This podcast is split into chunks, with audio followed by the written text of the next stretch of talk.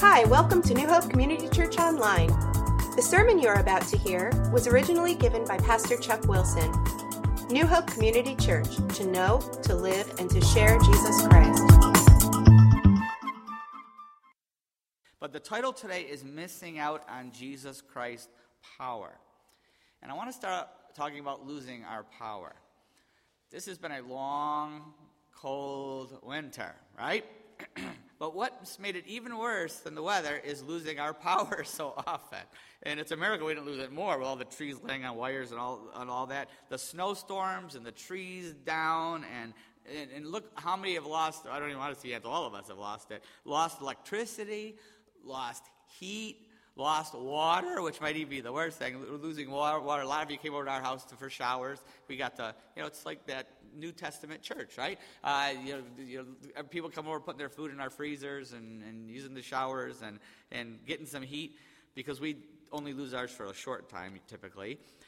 Also, some people had surge problem. I know Bob and Katie had the surge, and Gunner and Chris had the brownout, where everything gets fried. They've cooking their wires and fuses and electronics getting cooked. And so many people experience this craziness. Now, losing our electrical power is bad. I mean, and especially after a couple of days, it gets old. And after a week or two, it gets real old, right? But that's nothing compared to missing out on Jesus Christ's power. And we've been looking at Jesus Christ's amazing power as we looked at Mark 4 and 5, his power over nature, his power over the supernatural, his power over sickness, his power over death.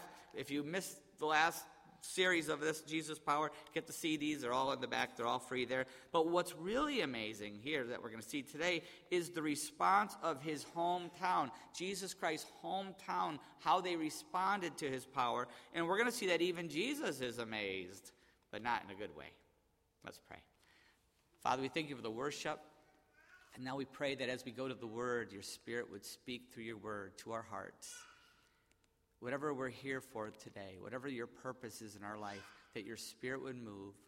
We pray this in Jesus' name. Amen. Okay, Mark 6. Mark 6, we'll start with verse 1. We're going to do this first 6 verses here. Jesus left there and went to his hometown, accompanied by his disciples. When the Sabbath came, he began to teach in the synagogue, and many who heard him were amazed. "Where did this man get these things?" they asked. "What's this wisdom that has been given to him that he even does miracles? Isn't this the carpenter? Isn't this Mary's son and the brother of James, Joseph, Judas, and Simon? Aren't his sisters here with us?" And they took offense at him. Jesus said to them, "Only in his hometown, among his relatives, and in his own house is a prophet without honor." He could not do any miracles there except lay his hands on a few sick people and heal them, and he was amazed at their lack of faith. This passage packs a punch. Wait till we get into this. This is a wild passage for us. First of all, verse 1, Jesus left there and went to his hometown accompanied by his disciples. Where is his hometown? Nazareth, right? Nazareth, that's his hometown. It's not the first time he's come to his hometown to minister. In fact, in Luke chapter 4, which is a year earlier, 1 year before in Luke 4, he was there. If you put all the Gospels together, you can figure out the timeline. And he was there, and his hometown was so impressed the first time he came and spoke in the synagogue that they tried to throw him off a cliff. That's how impressed they were with Jesus. Think about that. It's amazing he came back again and gave them a second chance. Isn't it? He comes back, gives them a second chance, and this time they don't get mad at him. Something even worse. At least if you're mad, something is stirred inside of you. This time, they don't get mad. They just dismiss him. They just reject him. There's spiritual apathy here, which is even worse. And the result is that they did not put their trust, their faith in Jesus Christ, and they jumped off a spiritual cliff themselves this second time around. Let's look at verses 2 and 3 and how how they respond. Verse 2, when the Sabbath came, he began to teach in the synagogue, and many who heard him were amazed. "Where did this man get these things?" they asked. "What's this wisdom that has been given to him he even does miracles? Isn't this the carpenter? Isn't this Mary's son and the brother of James, Joseph, Judas, and Simon? Aren't his sisters here with us?" And they took offense at him. Now, they asked Jesus to teach in the synagogue. Remember, we talked about the synagogue. There's at least 10 families in a town. They would start a synagogue, whether it was Israel or anywhere in the world, synagogues. And they were led by lay people, and often they would read the scripture and teach the lay people. But if there was a traveling rabbi, a teacher, they would be asked, invited to speak. And that's what happened with Jesus here. And they are amazed. They're amazed by Jesus' wisdom and teaching, and also by his miracles. But we'll see here that being impressed with Jesus Christ is not enough. Being amazed by Jesus is not enough. We must put our faith in him and live by that faith in him. That's the key. They were amazed, but it had no impact on them. It's kind of like, I was thinking, Kim took the kids this week to see the Peking Acrobats. You know, these acrobats from China, and they were doing all these crazy things. And the kids all came home, and every one of them kept telling me, this is what they did, and this is what they did. They had them all stacked up high in a chair, a little kid sitting up high in a chair. Or they had all the acrobats were on one bicycle with these poles, and they were all hanging off the poles and riding this bike around, and they were going on and on and on. And I said, that sounds really cool. You should do that.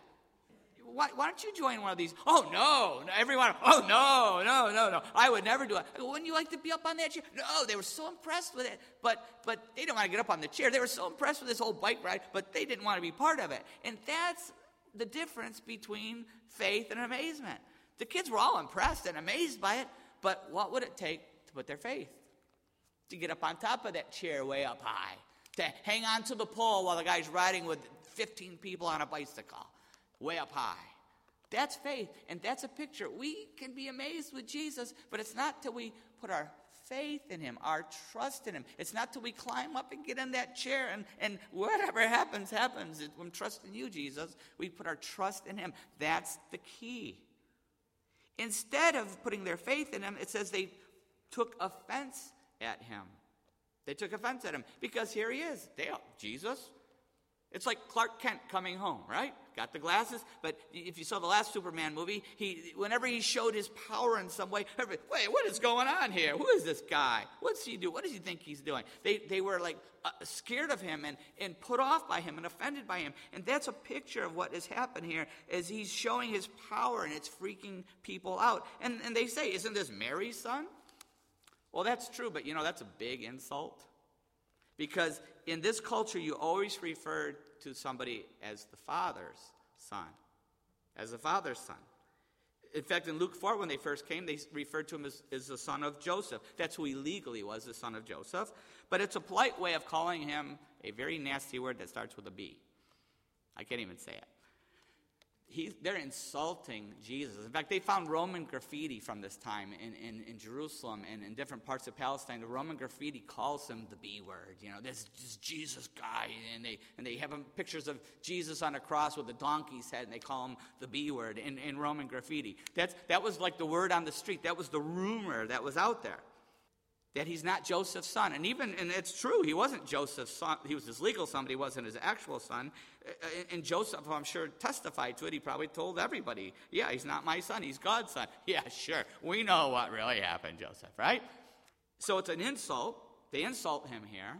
And then they say, we know his brothers and sisters. Really, there is half-siblings, right? They're Mary's children, which contradicts Mariology. Many of you grown up under that Mariology teaching that Mary was a virgin and never had, sexual union and no sin and blah, blah, blah, which is none of it's in the Bible. But the real danger of Mariology is this. This is the danger. That she's seen as the co-mediator with Jesus. And there's even a very big movement in this with the Mariology to make her co-redeemer, co-redemptor. Big, big movement. And it might happen one of these days, but the problem with that is that it denies the sufficiency of Jesus Christ. He is the one mediator between God and men. It denies the redemptive power of Jesus Christ. It's really denying Jesus' power. That's what it's doing. So anyway, they know his Mary's son and brothers and sisters. Insult. And then he also asked even earlier. They said, "Isn't this the carpenter? The carpenter?"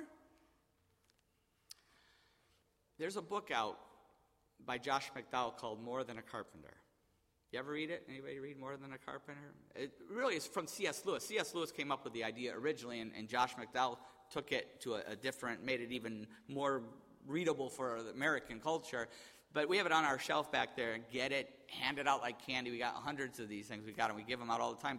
But the premise here is that, Josh McDowell writes this, is that many are okay with Jesus the carpenter. They're okay with Jesus the carpenter. In our society, Jesus the carpenter, no problem. He's a good teacher. He's a good man. He's a good carpenter. He could even do miracles. They don't even have a problem with Jesus the miracle guy.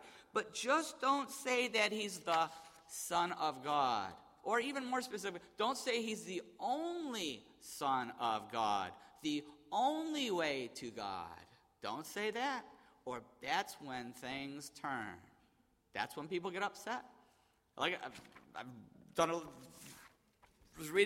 skipped an article from this Buddhist monk was in our area talking about it, and he was saying, oh, yes, we accept Jesus, too. He's trying to build common bridges with us, and, oh, yes, we accept Jesus. We know he was a wonderful person, and he was a good teacher, and he did miracles, and he had the karma power, and he had blah, blah, blah. But this peaceful monk who's walking across the country preaching peace with his group of monks, and he says, but if anybody says that's the only way to God, then that's an evil person. And this guy like morphed into this, crazy person, this mad monk, and he's like, then I hate, basically said, if anybody says that, I hate that thought. You dare not say that. And he turned vicious. He's not just a carpenter. That's what people are okay with, just a carpenter. A good carpenter. But that. You see, here's the issue, and this is what is in the book. And if you've never read the book, get it. Give it out, read it. Jesus doesn't give us the option of saying he's just a carpenter, that he's just a good guy, that he's just a good teacher. He doesn't give us that option because he claimed to be the Son of God. He claimed to be the one and only Son of God. So you can't say he's a good guy and not say he's the only Son of God. You can't say it. Why? Because either he's telling the truth, he is the Lord, or he's lying, or he's a lunatic. That's what's in the book, More Than a Carpenter. Lord, liar, or lunatic. One of those choices is true. You can't say he's a good guy. You can't say it. Because and not the Son of God, because he said he was. So he's either crazy or a liar, or he really is who he said he is. So a lot of people are offended by Jesus, just like the hometown here was offended. That Jesus, if you preach the other Jesus in our culture, people are fine with it. But if you preach the biblical Jesus, the real Jesus, you're going to tick people off. You're going to offend people. And Jesus' hometown was offended. In fact, the word there for offended that is used here in Mark is the Greek word that we get the word scandal from. The scandal. It means to stumble over him. They rejected him. Why? Why did they reject Jesus? This is wild. They thought they knew Jesus. They had grown up with Jesus. Right? They thought they knew him, but they didn't really know Jesus. They didn't realize his true power. They only thought they knew him. And there's many people, maybe even some here, and many people in our country today, the USA today, they think they know Jesus, but they don't know him. They grew up with Jesus. They go to church. They heard the stories in Sunday school. They try to be good, but they don't know the real Jesus, the powerful Jesus, the saving Jesus, the life-changing Jesus. Our country is, I don't even know what the number is now, over 80% claim to be Christian. And I don't think Chuck here is here. He's probably out ministering somewhere. But Chuck Harrison, we always have this talk with his when he's out on the streets witnessing. He says there's no way 80% of the people he talks to are Christians in this culture. Really, it's probably about 5. He says 5. I say 7, but we have that little theological difference. But it's tiny that really know Jesus, that really understand who he is and have put their faith in him. Because so many grow up with Jesus, but they don't know him. It's almost like they've been inoculated with Jesus. They got just enough of Jesus to be inoculated. You know how you got the shots, so you don't get whatever, chicken pox, whatever. You get a little bit of it, so you don't get the disease. A lot of people are inoculated to the gospel. I know that. Yeah, I already got that shot. I know Jesus. but they never caught who he really was. And so Jesus, now it's his turn to be amazed. In verse 4, it says, Jesus said to them, only in his hometown, among his relatives and in his own house is a prophet without honor. He could not do any miracles there except lay his hands on a few sick people and heal them, and he was amazed at their lack of faith. Now it's Jesus' turn to be amazed. They were amazed at the beginning. Now it's his turn to be amazed. And he quotes a proverb, a well-known proverb from this time, a prophet without honor. And most of you have heard that many, many times. He quoted it in Luke 4, too, on his first trip. A year before, he had quoted the same one, just before they tried to throw him off the cliff. And he turned invisible and walked through. But anyway, that's a whole other sermon. But this is so true, this whole prophet without honor in his hometown. I can attest to this. Sometimes when it gets really stressful here, and I tend to daydream once in a while, and I'll say, wouldn't it be nice just to go back to the farm, you know? And my dad split up the farm, giving us all part of the farm, and take my 40, 50 acres and build a little house by the woods where I like to go, and take on a little country church where there's no problems, you know. And I thought, wouldn't that be nice to go back to where I grew up? You know the country, you know, your childhood dreams. But it ain't happening anytime soon. First of all, I've been called to New Hope, which is not like my hometown, by the way. And for another thing, it's still snowing there, and Kim doesn't like snow. In fact, it's going to be snowing there for a long time. This wicked winter that we've had here, if you move this winter to where I came from, they say, what happened? We didn't get a winter this year. It's a pretty mild winter. We missed winter. That was it. This is like, you know, nothing, you know. We cancel snow when there's 2 inches of, you know, here. You cancel school when there's 2 inches of snow, you know. 2 inches, everybody stay home. Are you kidding me? You know, it had to be over a foot before they'd even think about it, you know. 12 inches, no, that's okay. Come to school, kids, you know. So that's it. But also the main reason I'm not going back anytime soon is because I have not been gone long enough. There's still people that remember me. Too many people still remember what Chucky was like when he was there. Now, I wasn't like the little doll Chucky, the evil doll. It wasn't that bad, but I had my moments. And this is what Jesus is talking about. They grow up with him, and they don't want anything to do with him, right? But it says here, though, this is what's really crazy. So Jesus couldn't do many miracles there. Isn't that interesting? He couldn't do many miracles. And I thought, what is he talking about? So I looked over at the parallel passage. Always let Scripture tell you what Scripture means. I looked at the parallel passage in Matthew 13:58, and it says there, he did not do many miracles.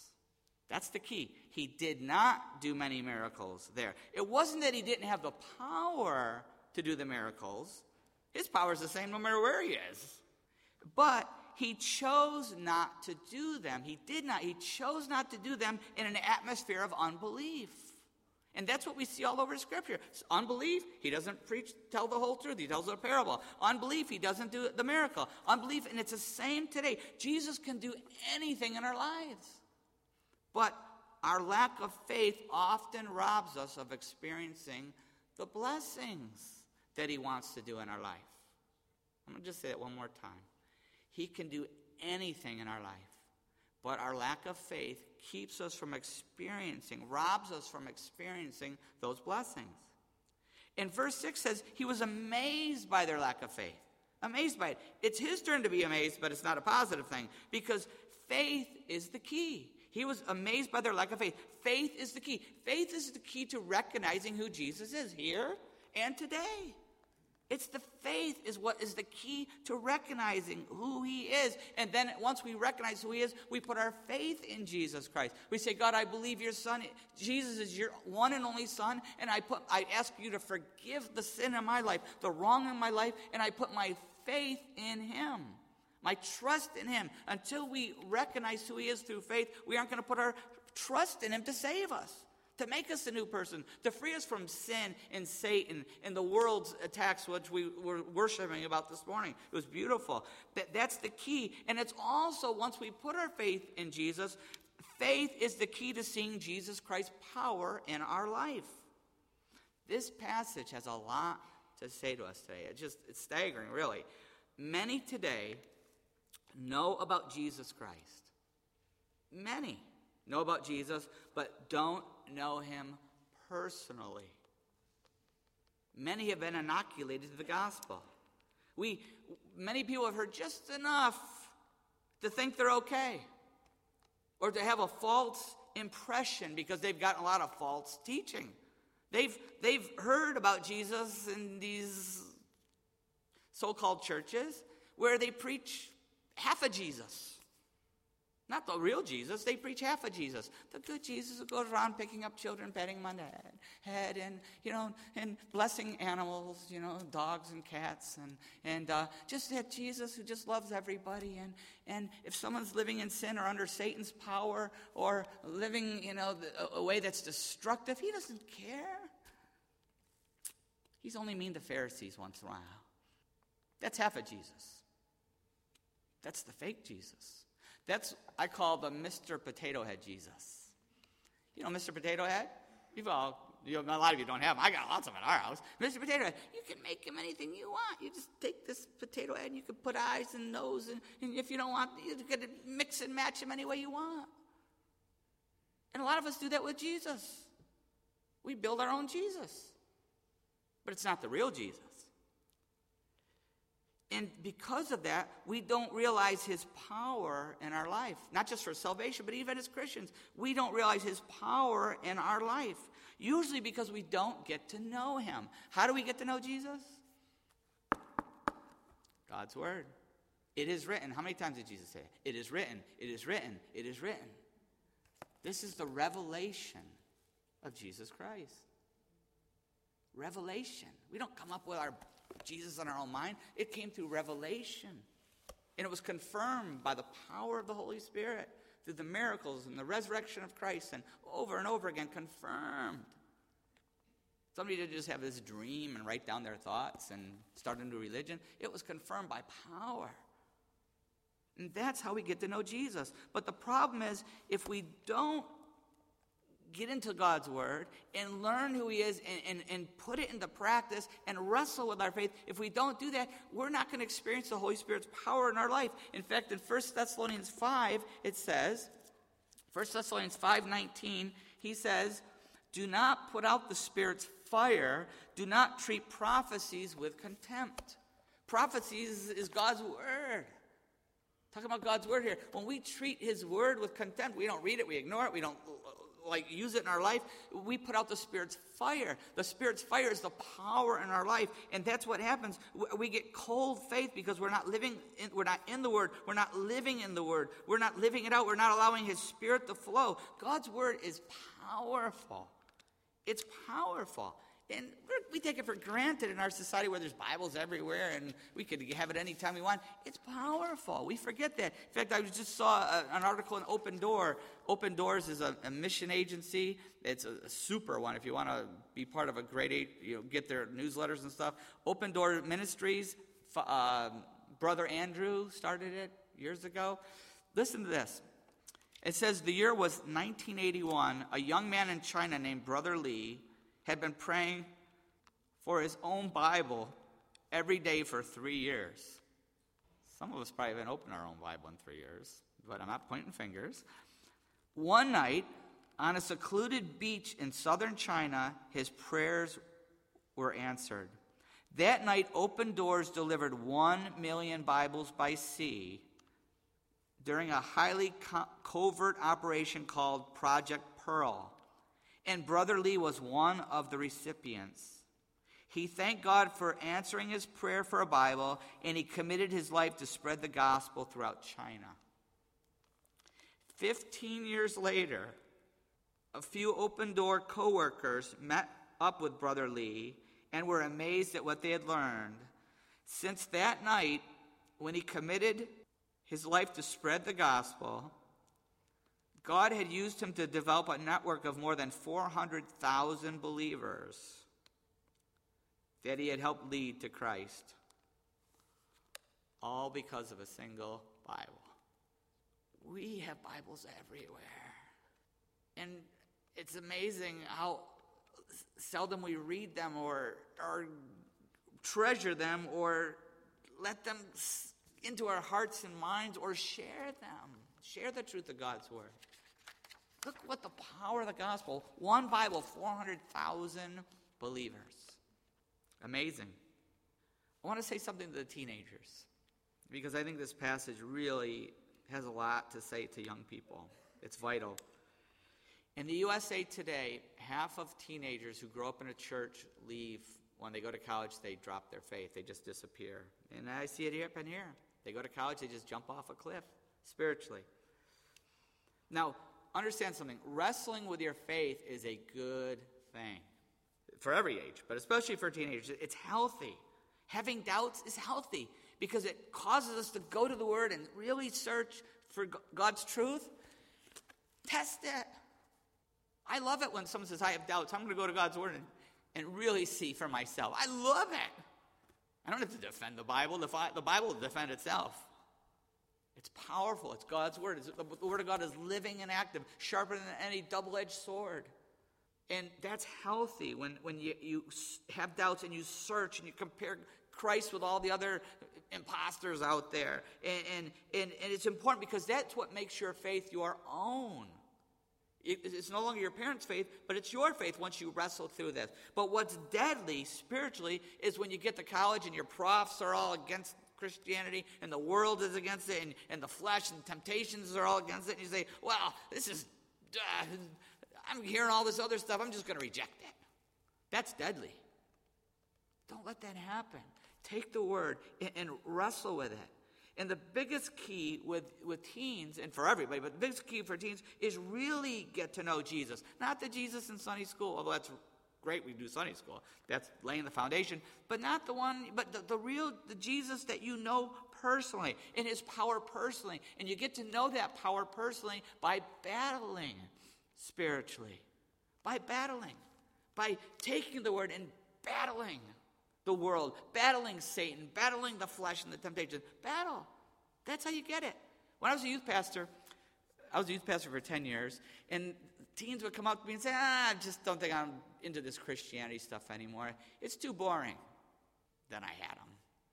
When they said it's boring, I said, I got you now. What you just told me is you've never tried to live it.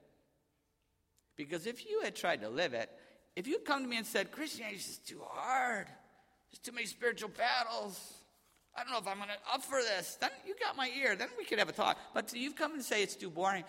You've never tried to live it. Because Christianity is not boring. It's hard. It's brutal. It's a stretching time. It's a refining time. It's all kinds of things. But it's never boring unless you don't try to live it. And it's really important that we young people, that you and all of us, come to understand the real Jesus and the power. The reason that so many people quit on Jesus Christ is because they grow up with Jesus. Many young people grow up with Jesus, but they don't realize the power in their life. That's why youth group is vital.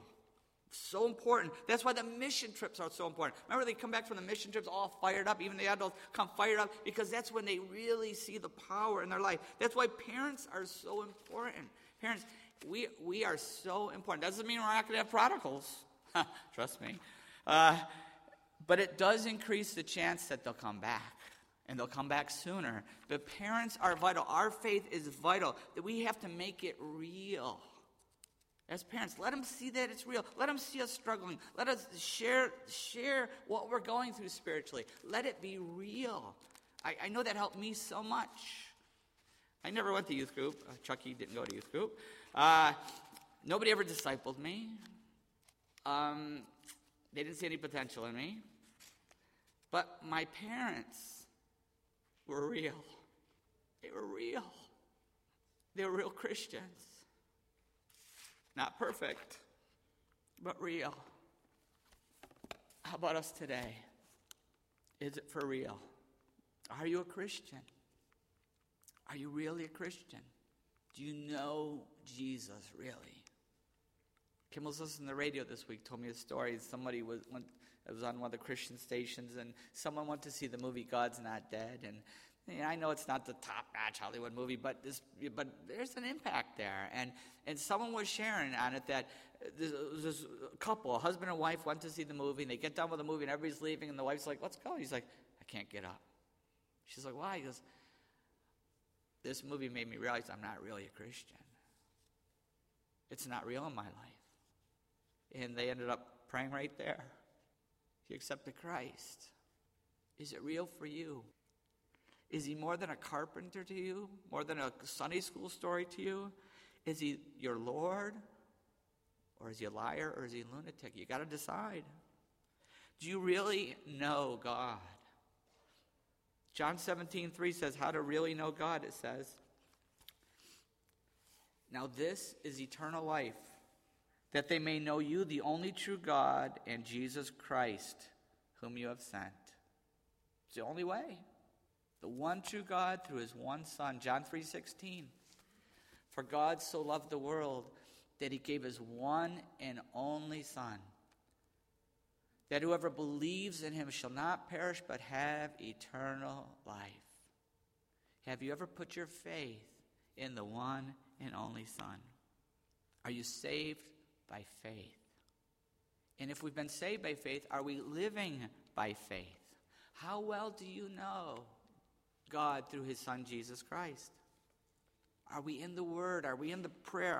Are we realizing his power in our life, his transforming power? That's the key. If it's real, his transforming power. Are we saved by faith, and are we living by faith? Galatians 2:20. I have been crucified with Christ, and I no longer live, but Christ lives in me. The life I live in the body, I live by faith in the Son of God. That's a tricky thing. Being saved by faith is a little easier to wrap our mind around than living by faith, because a lot of times what we do is we put our faith in Jesus to save us, but then here on this earth, we start to, okay, now I'm a Christian, I'm going to really try to live it now. And we really try hard. And we fall on our face time after time after time. Why? Because we're really trying hard instead of living by faith. Instead of saying, God, I couldn't get to heaven without you, and I can't live on this earth without you. I can't overcome this temptation. I can't overcome this thought. I can't overcome this discouragement. I can't face this disease. I can't face death without trusting you and depending completely on you. I'll give you a picture. If you've been here long enough, you might have heard this years ago. But it's the first time I went water skiing. And I grew up on a farm, and so we didn't do much water skiing on the farm. We did a lot of lifting of hay bales. But so I was strong. I did a lot of sports. I was strong. I was a tough guy, you know. And farm boy, we thought all the city kids were wimps. We were right. So anyway, so my friends said, we're going to take you, my city slicker friends said, we're going to take you water skiing. And we went, they got on the boat. We went over and met at the Niagara River. Maybe a couple miles above the falls, 5 miles above the falls, there's a straight part of the Niagara River, and we went water skiing. Now, I know most of you go water skiing on these nice, smooth lakes. Well, from where we're from, you know, winter all year, you know, this is the best we could do. It was choppy and all that, but we're going to go water skiing, and they showed us how to do it. They're, you know, get a hold of the rope, and you get pulled up, and you start skiing, and I said, this looks easy. I'm a farm boy. I'm strong. I'm an athlete, you know. This is going to be easy. And I get out there, and I get a hold of the rope, and they said, okay, now just hang on to the rope, and let it pull you up, and I get the rope in between the two skis, and they take off, and I come up, and I got up, and I pulled on the rope, flat on my back, right, flat, because I pulled on the rope. They said, stop. They came around, gave me the rope, and said, don't pull on the rope. Just let the boat pull you up. You don't have to do anything. Just hold on.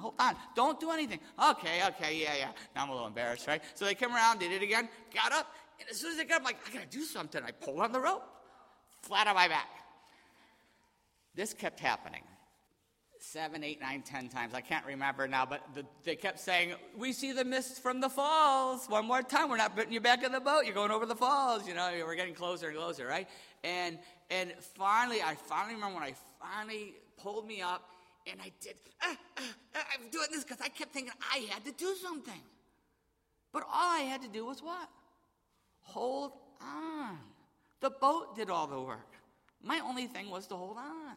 And that's the same thing for us as Christians. We become Christians, but Jesus pulls us up out of sin and out of the garbage and out of the all the horrible things in our life, pulls us up out of that mire and manure, and he pulls us up out, and we're out. We've put our trust in him, we're hanging on to the rope, and then we say, okay, now I'm going to keep myself up here.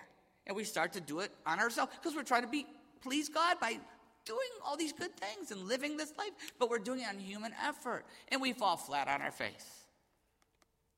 Over and over and over, because we're not living by faith. That same thing we did to get up out of the water, out of the sin, out of the garbage, it's the same way we have to live every second of every day, by faith. I can't do it.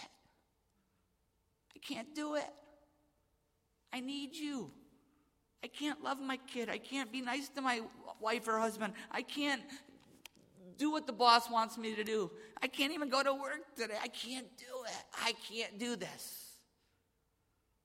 I need you. I need your mercy and grace to do this. Are we living by faith? Let's pray. How's God speaking to us? Are we living by faith? What area of our life is the Holy Spirit convicting us of? That we've been trying to do it ourselves instead of total dependence on Jesus Christ. And our prayer this morning is, God, I'm just going to hang on. I can't do this. I'm just going to hang on to you every day, every hour, every minute, every second. While we're praying and talking to God about this, I want to talk to those who maybe have never put their faith in Jesus Christ. You can't start living by faith until you are saved by faith. For God so loved the world that he gave his one and only Son, that whoever believes in him shall not perish but have eternal life. There's only one way to have life forever and real life here on earth. And that's by putting our faith in Jesus Christ. That rope is hanging there waiting for us to take hold of it. It's hanging off the cross of Jesus Christ. He died on the cross for our sin, to break the power of sin and death and Satan in our life. And that rope is hanging there. We have to take a hold of it by faith. A prayer of faith.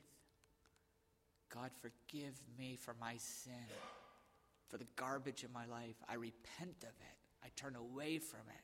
I give it up. I ask you to forgive me. I put my faith in Jesus. I'm going to follow you. I give you my life. Forgiveness, faith, and following.